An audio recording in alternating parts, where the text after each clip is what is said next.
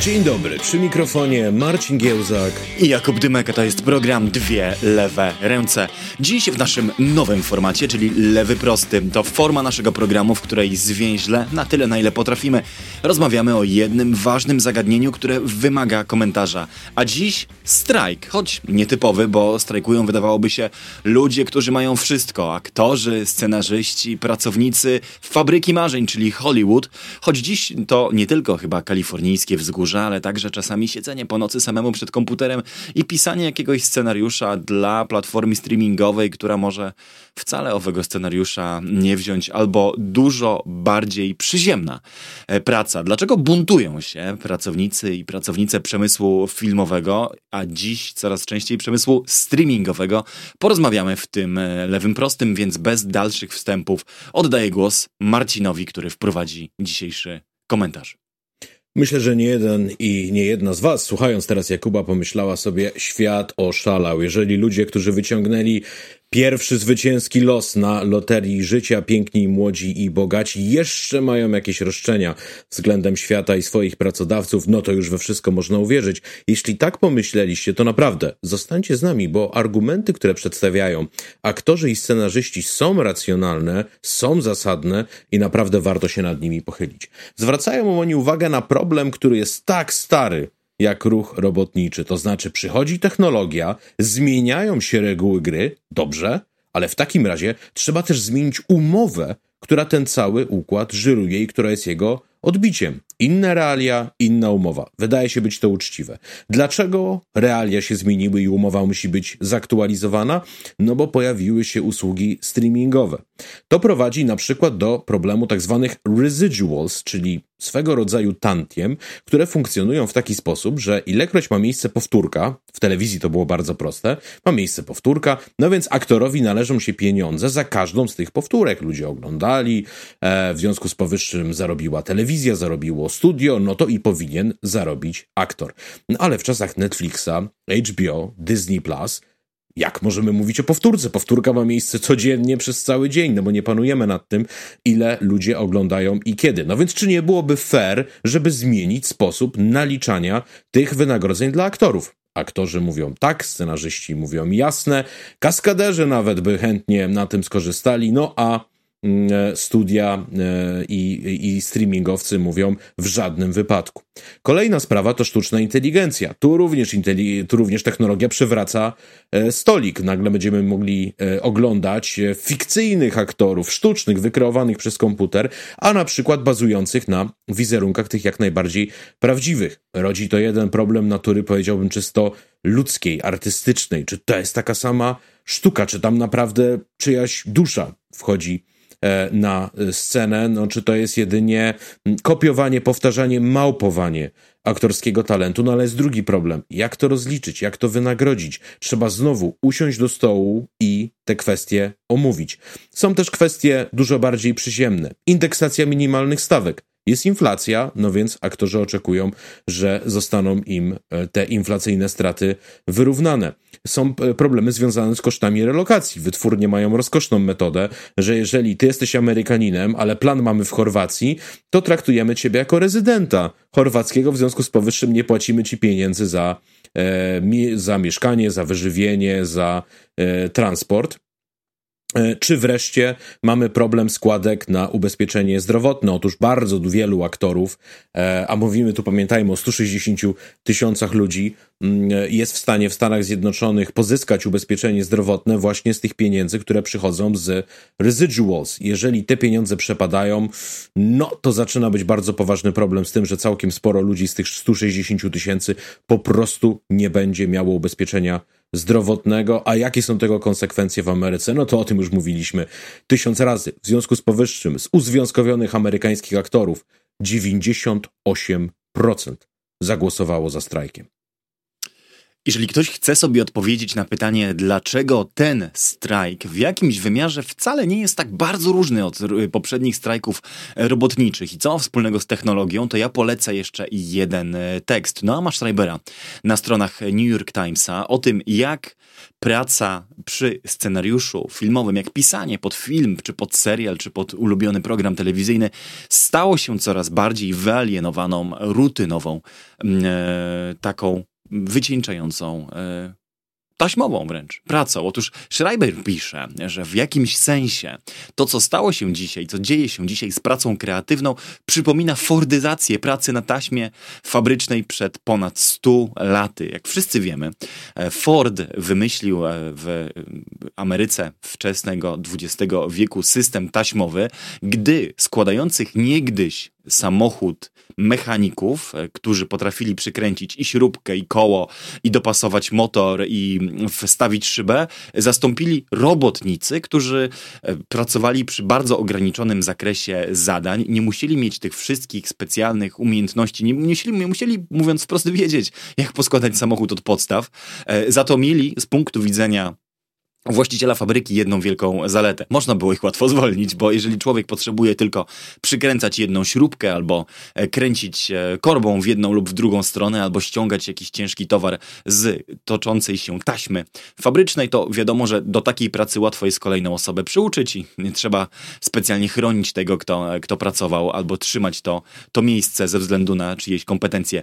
Wtedy w, w, w czasach wczesnego kapitalizmu i coraz większego rozbijania rozbijania całego cyklu produkcyjnego na coraz to mniejsze e, jednostki produkcji, procesu Ford, e, Fordowskiego właśnie, no robotnicy, szczególnie ci bardziej wykwalifikowani, ci, którzy naprawdę coś od podstaw umieli skręcić i jeszcze byli świadomi swoich talentów, protestowali najgłośniej. I e, Schreiber pokazuje, że coś takiego dzieje się dzisiaj w przemyśle kreatywnym. Otóż na przykład firmy prawne, zamiast zatrudniać kolejnych partnerów, ludzi, którzy wnieśliby do spółki prawnej swoje nazwisko, talent i, osobiste doświadczenie, wolą ograniczyć liczbę partnerów, zatrudniać jak najwięcej praktykantów i praktykantek, którym będzie płaciło się mało, zlecało e, rzeczy e, no, nie wymagające wielkiej kreatywności, albo po prostu przerzucało na nich e, co najbardziej nużące obowiązki.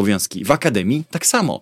Nie mnoży się etatów profesorskich, tych w Stanach Zjednoczonych objętych ochroną, takich profesorów, których nie można wyrzucić, nie można ich tak łatwo pozbawić pracy, trzeba ich trzymać, trzeba im pozwolić na badania, nie można zbytnio obciążać godzinami dydaktycznymi i tak dalej, no to cóż się robi? No ogranicza się liczbę tych etatów profesorskich, a zatrudnia się adjunct professors, adiunktów, którzy z kolei nie są chronieni takim, takimi regułami prawa pracy, no i można im wtedy z kolei wcisnąć więcej przykrych obowiązków dydaktycznych albo administracyjnych, papierkowej roboty, a gdy zaczną się buntować, to wykorzysta się pierwszą okazję, żeby się ich pozbyć.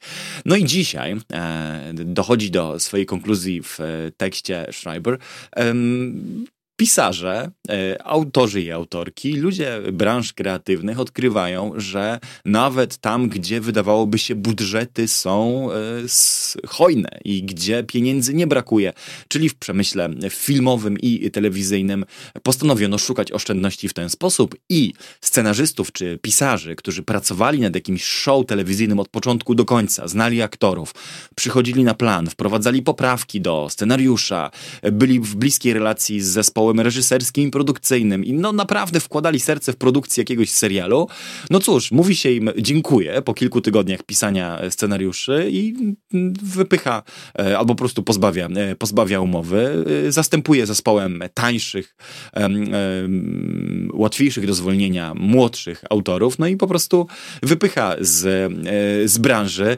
Co więcej, wypycha tak mocno, że niektórzy pytają się o to, kiedy w końcu tak naprawdę to chatbot zacznie pisać te linijki, a od autorów będzie wymagało się jedynie poprawiania po komputerze w jeszcze większym stopniu, pozbawiając ich kontroli nad procesem twórczym, ale tym bardziej chyba pozbawiając praw e, autorskich, no bo czy można prawa autorskie przyznać komuś, kto nie jest autorem, a jedynie asystentem maszyny. Ta fordyzacja procesu twórczego, jak E, twierdzi dzisiaj coraz więcej obserwatorów, jest jednym z może nie najbardziej zwerbalizowanych, ale na pewno tych cichych, wielkich przyczyn stojących za olbrzymim klasowym e, gniewem dziś scenarzystów, ale tak naprawdę nie tylko scenarzystów, czy aktorów, czy przedstawicieli przemysłu filmowego, ale i innych branż, gdzie zdobywane w pocie czoła przez lata kompetencje, kompetencje miękkie, takie, które trudno jest wymierzyć, prawda? Zdolność posługiwania się językiem, wrażliwość na kolor i dźwięk, albo umiejętność e, napisania y, pięknych słów piosenki, gdy te trudne przecież i wymagające wielkiego kunsztu um, umiejętności i talenty e, zaczyna się w brutalnym procesie wyceniać coraz niżej, na końcu grożąc, żeby taka delikwentka lub delikwent przestali się buntować, bo mam na twoje miejsce, w kolejce na twoje miejsce stoi już 15 chatbotów. Ja do twojej analogii historycznej, tej Schreiberowskiej, dorzucę jeszcze jedną, bo przecież mówimy tu o technologii i jej wpływie na relacje pracy z kapitałem, a przecież to zaczęło się od luddystów. Słyszeliście o luddystach i słyszeliście nieprawdę o luddystach, że byli to ludzie prymitywni i barbarzyńscy, którzy niszczyli maszyny, bo ich nie rozumieli. Nic podobnego. Luddyści byli elitą robotniczą, byli ludźmi, którzy umieli czytać i pisać, którzy czytali gazety, którzy potrafili się organizować i którzy protestowali przeciwko temu, że wprowadzanie maszyn drastycznie obniżało jakość produktu, to przestawali robić wykwalifikowani ludzi, a było byle jak, byleby szybciej, byleby taniej, byleby wypchnąć na rynek, co rujnowało prestiż ich zawodu i ich branży, Patrzcie teraz w stronę aktora czy scenarzysty, którego zaraz zastąpi maszyna. To również będzie obniżało prestiż ich zawodu, ale i jakość produktu. Spójrz na nas, Marcin, przepraszam, przepraszam. Przepraszam, spójrz na nas, spójrz na dziennikarzy. Znaczy, wiesz, jak cierpi prestiż zawodu na tym, co, e, co dzieje się w świecie influencersko-media workingowym, tak? I, I jak zarazem negatywnie wpływa to na możliwość otrzymania honorarium za swoją pracę. To znaczy, jeżeli e, redakcje, portale internetowe czy strony mogą zapełnić wypełnić sobie tak zwanym kontentem e, przestrzeń w internecie, to po co ludzie, którzy potrafią zrobić dobry wywiad, którzy znają jakiś język, umieją opisać dobrze kontekst e, jakiejś sytuacji, mm. albo tacy, którzy po prostu chcą wejść i zgłębić jakąś sprawę na tyle, żeby poświęcić napisanie materiału parę dni, ba, domagają się delegacji na wyjazd, bo pisząc reportaż o jakimś e, regionie, warto by było w ten region pojechać i porozmawiać z ludźmi. Przepraszam, że cię wciąłem, ale dlatego um, chciałem się wedrzeć twoją wypowiedź, żeby pokazać, że to nie jest odległa sprawa, która dotyczy tylko Hollywood, bo równie dobrze mógłbyś powiedzieć to e, o zawodzie, który wykonuję i ja. I, e, i jak ta analogia z luddystami i postępem technologii i zastępywaniem e, lepszej pracy gorszą pracą stosuje się i ma jak najbardziej do dzisiaj. Tak, więc e, nie, nie, chętnie dałem ci tu odrobinę przestrzeni, bo to, była, bo to była rzeczowa interwencja. Więc zastępowano lepszy produkt gorszym produktem, ale i lepszą pracę gorszą pracą, bo zwalniano wykwalifikowanych mężczyzn, a na ich miejsce zatrudniano dzieci, ponieważ dziecko było w stanie maszynę obsłużyć. Ojciec rodziny zostawał bez wynagrodzenia i rodzina była skazana na głód, dlatego, bo dziecko przynosiło dużo niższe wynagrodzenie. Nie wspominam już o tym, że nie mogło się oczywiście równie efektywnie zbuntować. E, do czego doszło, kiedy luddyści się postawili do tego, że Anglia rzuciła do walki przeciwko nim w pierwszym rzucie więcej żołnierzy, aniżeli przeciwko Napoleonowi w Hiszpanii. To chyba doskonale oddaje, co się tam działo. Ale jednym z najefektywniejszych obrońców luddystów, jego mowy przetrwały do dzisiaj, warto je czytać, bo był to wybitny człowiek lewicy, był Lord, i to nie byle Lord, Lord Byron, najwybitniejszy z ówczesnych brytyjskich poetów. I tak jak wtedy Byron, żyjąc bardzo wygodnie, e, pochylił się nad sprawą luddystów i stał się ich czempionem, tak dzisiaj widzimy takich ludzi jak George Clooney, jak Matt Damon, jak Jessica Chastain, jak Susan Sarandon, jak Brian Cox, którzy przyłączają się do tego strajku. Mało tego, którzy twierdzą, że sami należą do związku zawodowego, płacą składki, brali udział w głosowaniu, więc po prostu idą za, e, za większością i za przywództwem ich strajku i go popierają.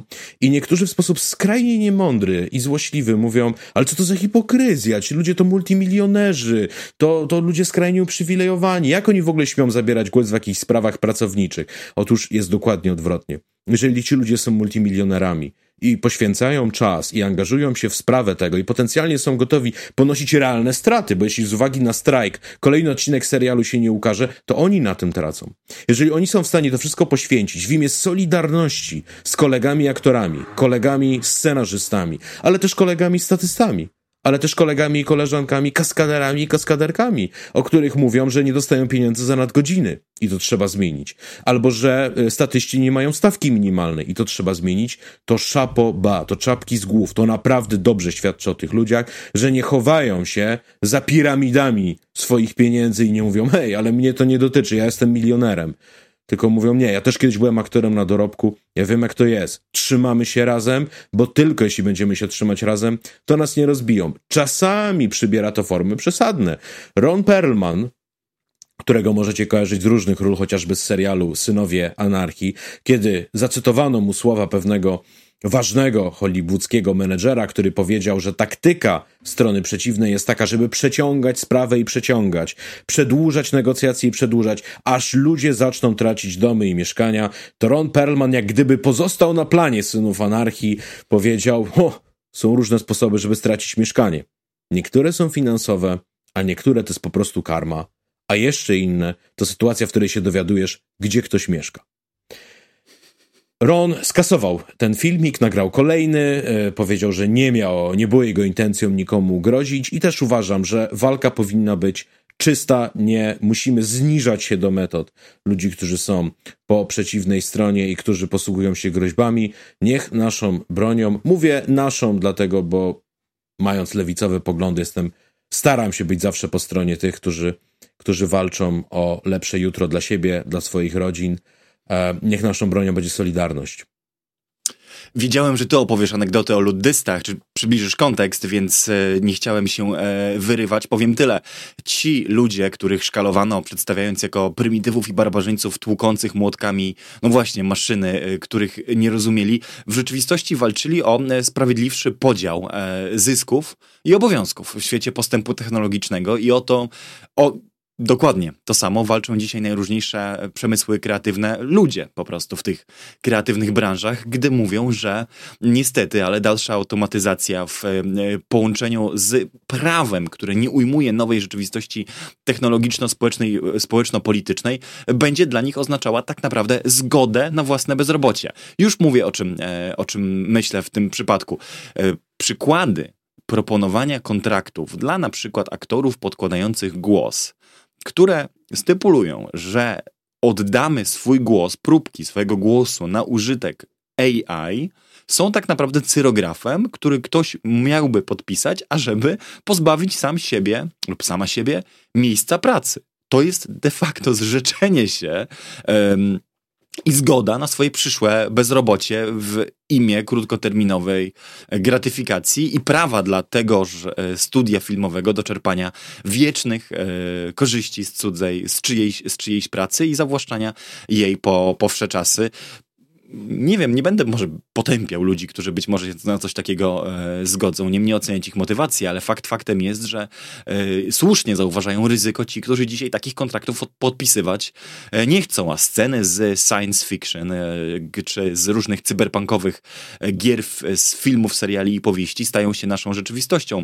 bo czym innym, jak nie, jak nie rzeczywistością cyberpunku jest sytuacja, w której rzeczywiście ten poziom wyalienowania pójdzie o krok dalej i nie tylko na ekranach będziemy oglądali fikcję, ale będziemy oglądali po prostu wytwór e, algorytmów, za którym nie stoją już żadni ludzie, a sceny jak te z ostatniego sezonu Black Mirror, gdzie Salma Hayek nie jest Salmą Hayek, tylko jest e, Salmą Hayek, która ogląda swój własny, cyfrowo wygenerowany wizerunek, staną się, no właśnie, e, rzeczywistością e, z, szybciej niż nam się to wydaje.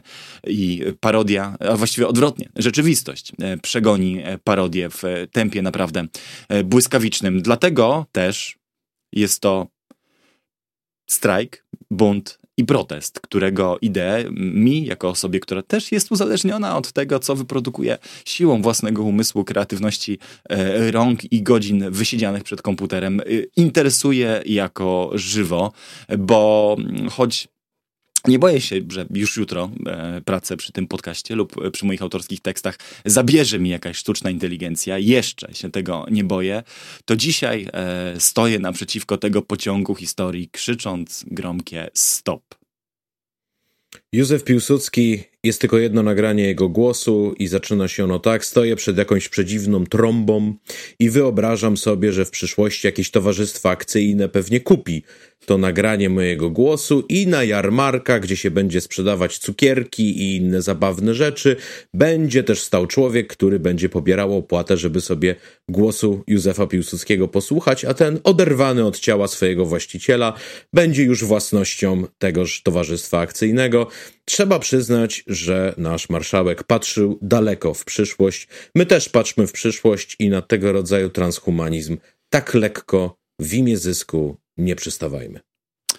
Mówił Marcin Giełzak, ja nazywam się Jakub Dymek, a to był kolejny Lewy Prosty w ramach naszego podcastu Dwie Lewe Ręce. Dziękujemy za Waszą uwagę i za Wasze wsparcie. Jeżeli podobają się Wam te nowe formuły, które realizujemy i chcielibyście pomóc nam realizować ich więcej, to m.in. cykl o książkach, czy nowe live'y i spotkania poza ekranem, które planujemy, możecie pomóc nam zrobić to na patronite.pl ukośnik DLR, jak dwie lewe ręce i wybrać jeden z progów wsparcia, co pozwoli nam rozwijać ten podcast i słyszeć się i widzieć z wami częściej.